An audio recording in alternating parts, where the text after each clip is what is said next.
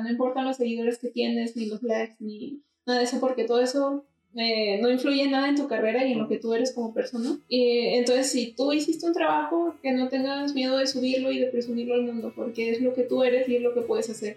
Y que si tal vez no le gustó a la gente, puede ser mejor, porque tú puedes ser mejor. El miedo es un obstáculo que a todos se nos presenta en algún momento, pero solo pocos lo enfrentamos. Hoy me acompaña Heimade, ilustradora y creadora de la caricatura El Bosque Olvidado. Si quieres saber más, acompáñame. Yo soy Gabriel Jaime y una vez más quiero darte la bienvenida al podcast Como Ser Extraordinario, el espacio en donde estoy seguro encontrarás las herramientas y la motivación para que logres salir de esa zona de confort que en ocasiones nos atrapa y no nos deja avanzar. Y si ya saliste de ahí, entonces es momento de que juntos impulsemos a más personas a dar ese paso.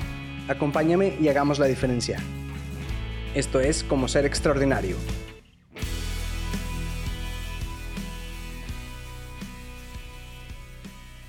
Hey, pues bienvenidos al episodio número 14 del podcast Como Ser Extraordinario. Es 9 de diciembre y estoy muy contento porque mañana cumplo años. Y algo que siempre me ha gustado desde niño es ver caricaturas. Me sigue gustando mucho, aunque ya no tenga tanto tiempo para hacerlo.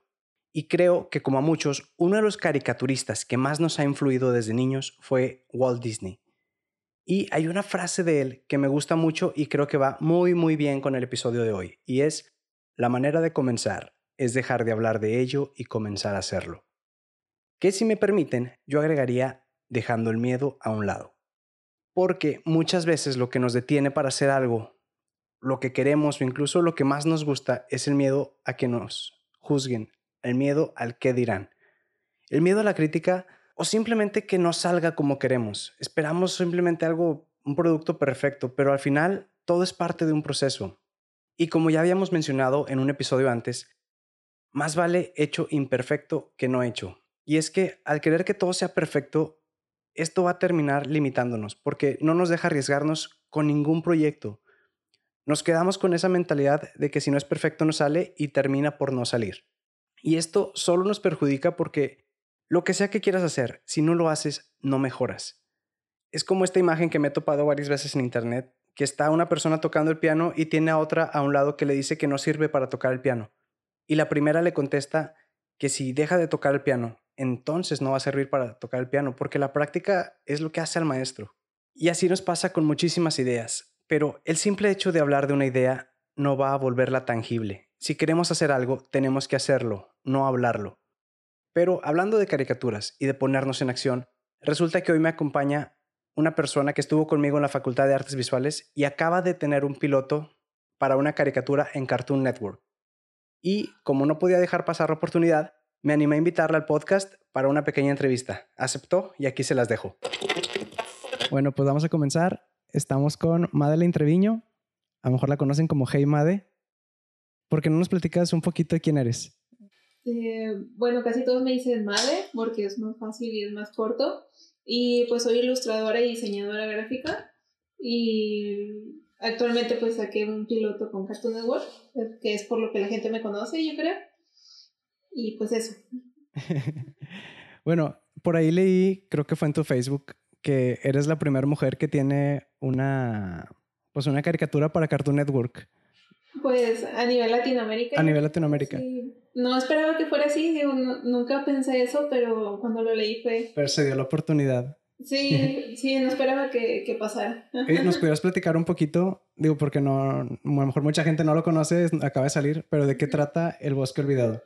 Eh, pues El Bosque Olvidado es un piloto para una caricatura, si se puede hacer después una, serie completa, eh, que trata sobre Marty, que es una niña exploradora de 11 años, que se perdió en un bosque buscando a su abuela y pues la va a, tratar de buscar a, través de una cinta de cassette con grabaciones así antiguas. Que me imagino que a lo largo de los capítulos que esperemos salgan, ahí se va a ver de qué era cada cassette todo eso. Sí, lo vamos a ir escuchando cada uno y las criaturas raras que van a ver ahí. Ajá. Pero ¿cómo te interesaste por la animación o por crear personajes? Todo esto que haces. ¿Antes qué hacías o cómo fue? Eh, antes de esto yo trabajaba más en diseño gráfico, eh, hacía branding, campañas publicitarias, eh, también hacía ilustración, pero era más como freelance, o sea, era ya llegando a mi casa, ahora sí voy a trabajar en lo que me gusta. Entonces... ¿Qué es hacer personajes? Sí, siempre me gustó hacer diseño de personajes porque es como crear una vida en tu cabeza y luego bajarle a un diseño eh, que puede o no gustar a la gente. Entonces, no sé, siempre me ha... Me imagino es lo que más te gusta, ¿no? Como que expresarte así haciendo personajes y a ver qué opinan. Sí, sí, sí, como inventarles muchas historias. Es como estar jugando. ¿Alguna vez soñaste con que, pues, una creación tuya iba a publicarse así o, por ejemplo, en Cartoon Network, que no es cualquier cosa? Eh, pues sí, solo lo soñé, o sea, no creí que fuera a pasar y era un sueño como muy chido y ahora se, se cumplió. Y luego también algo que me gustó es que pues se ve que tiene buena producción, o sea, bueno, es Cartoon Network, pero el doblaje y todo estuvo bien padre también. Sí, el doblaje me gustó muchísimo. Las voces que se eligieron para que hicieran a los personajes así, mis respetos. ¿Tú las escogiste? Eh, no, los escogió el estudio de animación que se llama Aska, están en Guadalajara. Que son los que te apoyaron en toda la animación. Sí, ellos me apoyaron en todo eso y también para elegir a las voces. Me dijeron que tenían estas opciones y pues yo súper de acuerdo. Ay, qué padre. ¿Y tienes, por ejemplo, alguna rutina o dibujas todos los días? Porque me imagino que no es como que, ay, de repente dibujo chido y ya. Ah. o hago personajes. no, sí se tiene que dibujar todos los días. Ahorita, afortunadamente, ya estoy como freelance eh, de ilustración, así de tiempo completo. Entonces dibujo todos los días. Y mi trabajo es como estar mejorando cada día y practicar, porque eso es lo que me va a dar dinero y me mantiene viva. Y pues sí, solo tratar de mejorar. Y luego, por ejemplo, bueno, como que ya está bien padre que puedas dedicarte a lo que te gusta, pero ¿cómo fue el proceso? O sea, ¿batallaste al principio o, o qué, cómo, fue el proceso para hacer el bosque olvidado? Sí, eh, antes de ganar el concurso yo estaba trabajando en una agencia de publicidad, entonces era como mi vida rutinaria de empleo de oficina. Godín. sí, en pocas palabras. Y ya cuando yo llegaba a mi casa en las noches, eh, desde que llegaba hasta las 4 de la mañana era darle a, a lo que iba a ser bosque olvidado, o sea, escribir a diseñar los personajes, los fondos, todo el universo, cómo iba a funcionar. O sea, todo te lo aventaste tú. Sí, me apoyaron obviamente, eh, familia y amigos, pero sí Pero me imagino que el apoyo ese es más como de ideas que de dibujando, por ejemplo. Sí, también el apoyo moral es muy importante. Sí, yo creo que es lo más importante.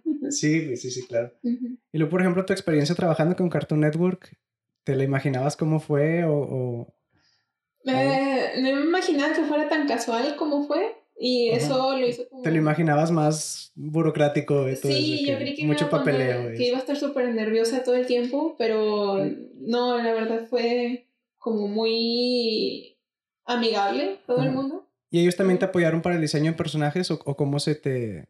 O sea, ¿cómo los eh, hiciste? No, todo el diseño de... Todo fue... o sea, todo te lo aventaste. Y por ejemplo, ¿cómo alguien se avienta un personaje? O sea, ¿cómo, ¿cómo lo inventas? ¿Lo hiciste para la serie o ya lo tenías y fue como que recopilo todos los monitos que tengo? Eh, no, primero escribí la historia eh, en base a lo que yo quería transmitir con mi caricatura y después fijé qué personajes me iban a ayudar a contarlo. Entonces ahí fue de que bajando a Marty, que es la protagonista, a Hurtado, que la acompaña, que es el, lobo. Sí, el lobo. Y ya primero creé la historia y después se fueron haciendo los personajes y los diseñé y todo. Y luego mencionas que el, mensaje, ¿cuál es el mensaje que querías transmitir con la historia? Eh, tal vez ahorita está como un poquito confuso, pero quiero que la protagonista se sienta como independiente, de que ella puede lograr las cosas a su propia manera. O sea, que obviamente aprendió como de muchas otras personas, experiencias, pero que eh, la solución siempre va a ser como ser ella misma. Y pues me gustaría Ah, bueno, pues el concurso al final de cuentas creo que se llamaba Girl Power y no me acuerdo qué más decía. sí, Girl Pero Power es Va por ahí, ¿no? Como que empoderar a la mujer, como dice. Sí, como debe ser. Oye, ¿y qué crees tú que se necesita para tener una caricatura o un proyecto como este? ¿Qué crees que es así la clave? De empezar a hacerlo. O sea, la diferencia de que yo ya tengo un piloto en Cartoon Network es que yo empecé a hacerlo. O sea, simplemente no me esperé a que llegara como otra oportunidad o, o decir, ah, mejor lo hago después, sino que vi la oportunidad, la aproveché y empecé a trabajar en eso. ¿Viste el concurso y dijiste, de aquí soy? Sí, dije, no tengo nada que perder. ¿Ya habías concursado antes? No, no, fue la primera vez. No manches, qué chido. ¿Y qué sentiste así cuando dijeron tu nombre? ¿Te llegó un correo o cómo fue el concurso? Eh, primero fue como finalista, me llegó un correo. Así no me lo creí, yo me quedé muda completamente. Como que estaba llorando para adentro. ¿Qué dijiste? Es clickbait. Quieren mi tarjeta de crédito. Sí, sí, borrar el correo así. No, no, no me lo creía y pues ya después fue presentar el, el proyecto en el Pixel Art, que es el festival que, que lo organizó. Entonces, ¿crees que cualquiera pueda, bueno, cualquiera que se lo proponga, puede hacer una caricatura? Yo digo que sí, o sea, todos somos como muy capaces de hacer lo que sea que se nos dé la gana, entonces solo falta Mientras lo hagas. Mientras lo hagas, sí. ¿Cuál crees que es así la cualidad necesaria o más importante para lograrlo? Eh, el valor, yo creo. O sea, tener el valor de empezar a trabajar en un proyecto eh, del nivel que sea y pues el valor de hablarlo con otras personas y presentarlo. Pues eso es como lo más importante y que a veces no nos damos cuenta. Y eso es lo que me ayudó mucho. Pues también yo creo estar abierto a la crítica, ¿no? Porque como dices que te apoyaste mucho moralmente de gente cercana, pero saber a quién escuchar y pues a veces la crítica pues viene, viene dura, ¿no? Incluso de personas que queremos. Sí, es que obviamente siempre va, a haber gente a la que le gusta, a la que no, y es como la idea de vida, o sea, eso va a pasar siempre. Y tú sabes eh, de, estos, de estos dos comentarios, o sea, tú qué vas agarrando. O sea, lo positivo con qué me queda y lo negativo igual. O sea, obviamente, a lo mejor hay muchas cosas negativas, entonces te fijas en qué puedes mejorar y lo vas arreglando.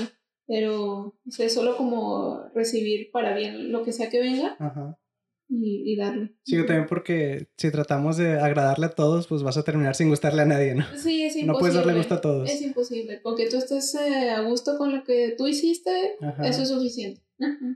¿Cuál crees que sea el error más común de la gente que empieza? A lo mejor, por ejemplo, que quiere publicar su arte digital. Por lo cual crees que sea así como el error más grande o más común que ves? Que, bueno, a mí me ha pasado que me da mucho miedo subir algo por el temor de que a la gente no le va a gustar o de que, ay, es que eso no me va a traer likes ni nada. Y nada de eso importa, o sea, no importan los seguidores que tienes, ni los likes, ni nada de eso, porque todo eso eh, no influye nada en tu carrera y en lo que tú eres como persona. Y entonces, si tú hiciste un trabajo, que no tengas miedo de subirlo y de presumirlo al mundo, porque es lo que tú eres y es lo que puedes hacer. Y que si tal vez no le gustó a la gente, puede ser mejor, porque tú puedes ser mejor. Ahora, claro, pues no es lo mismo lo que publicaste hace cinco años a lo que publicas a lo mejor hoy. Claro. Entonces también se ve el proceso ahí de donde vas creciendo, que creo que es de lo más importante, ¿no? Sí, eso te sirve para que veas tu avance profesional. Entonces yo he visto como mucho avance en mi persona y eso es lo que importa. ¿Y qué consejo le pudieras dar a alguien que quiere empezar? Aparte de empezar. este, que siempre te apoyes mucho de, de tus amigos, de tu familia, porque es imposible hacer algo solo, o sea, estar por tu cuenta y nunca vas a estar solo, o sea, siempre va a haber mínimo una persona que quiere saber en lo que estás trabajando, o lo que tienes en la cabeza, entonces eh, compartir lo que estás haciendo es muy importante y recibir eh, todo tipo de comentarios sin tomártelos muy a pecho. Sí, pues saber elegir cuál es el bueno, cuál es el malo. Sí. De repente vienen unos comentarios así medio duros que a veces no tienen ni siquiera buena intención. Sí, que solamente lo hacen porque, ajá, porque de eso se trata su vida, de arruinar la vida de otras personas y creo que sabemos que eso no vale la pena. ¿qué te motiva a, hacer esto todos los días? Porque, bueno, por ejemplo, a mí me gusta dibujar, pero a veces me da flojera, no me apasiona. Pero, por ejemplo, a ti, ¿qué te motiva para hacerlo todos los días? Eh, que me divierte. O sea, realmente no sé cómo describirlo, lo que siento cuando estoy dibujando, pero me siento como muy tranquila y muy libre. Eh, en mi cabeza y yo en mis manos sobre lo que estoy dibujando. Entonces, yo creo que sentir eso es algo que cualquiera le gustaría eh, vivir.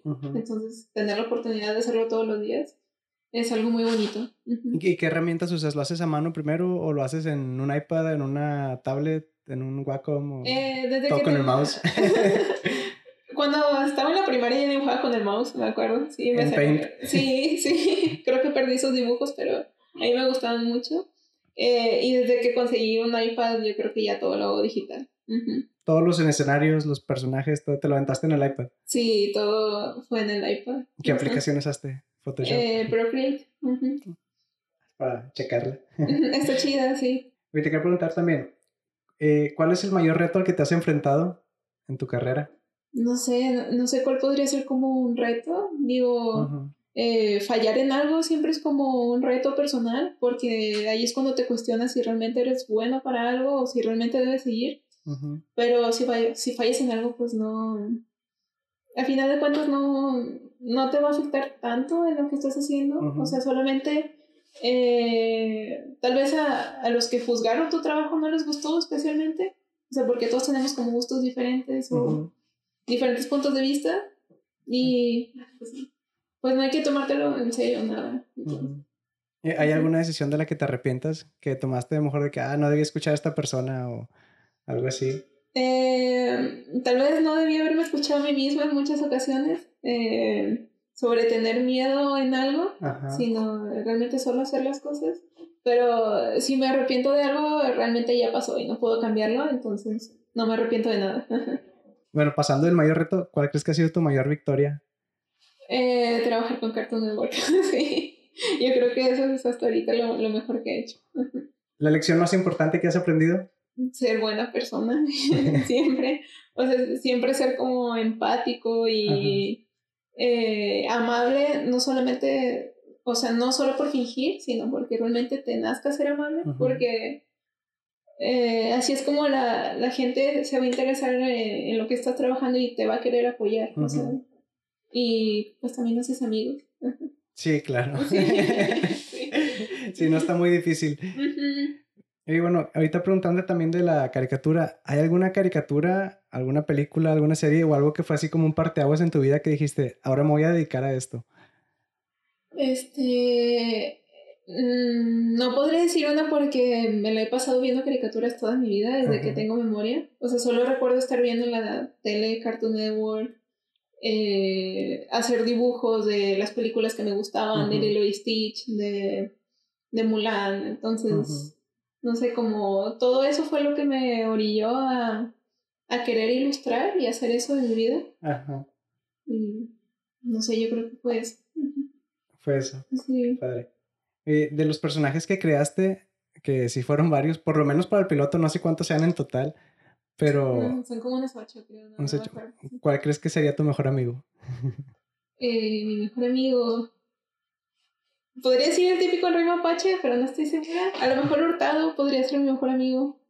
Tiene finta como que es malo, pero sí. a, la vez veo como que puede que se haga bueno o que tal vez es bueno y nada más se ve malo, no sé. Pues es que todos se ve misterioso. todos tenemos una dualidad siempre en nuestras personas, entonces como al final de cuentas ver en una persona y que te siga cayendo bien es como lo que te mantiene, eh, lo que mantiene esa amistad. Ajá. Sí. Bueno, tú que me dices que, que te gustan mucho las caricaturas y Cartoon Network, si fueras una chica súper poderosa, ¿cuál serías? Burbuja. ¿Burbuja? Fíjate que ni siquiera lo, lo pensé. No lo pensó. sí, toda mi vida he pensado que yo sería burbuja. y hablando de superpoderes, esta que es de mis favoritas, si pudieras tener un superpoder, ¿cuál sería y por qué? Eh, volar, o sea, porque eso no, no, me va a detener de ir a ninguna parte ni de escapar de ningún lugar. Entonces es como que ahí realmente voy a poder hacer lo que quiera. Entonces, sí, estaría muy chido.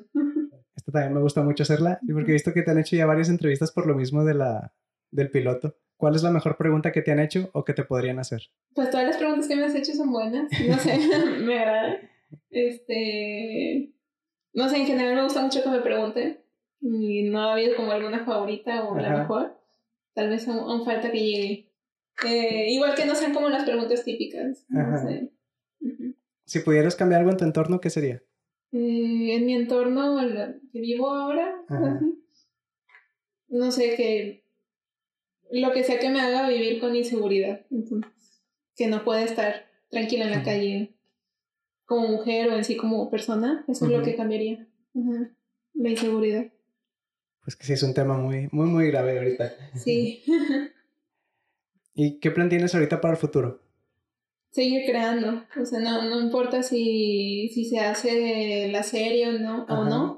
Eh, mi plan es como seguir creando mis personajes, mis historias, eh, cómics, entonces... ¿Tienes más proyectos aparte de este? De, así con personajes. Eh, estoy empezando a trabajar en uno nuevo, que es igual como un proyecto para hacer una caricatura. Entonces, apenas va empezando.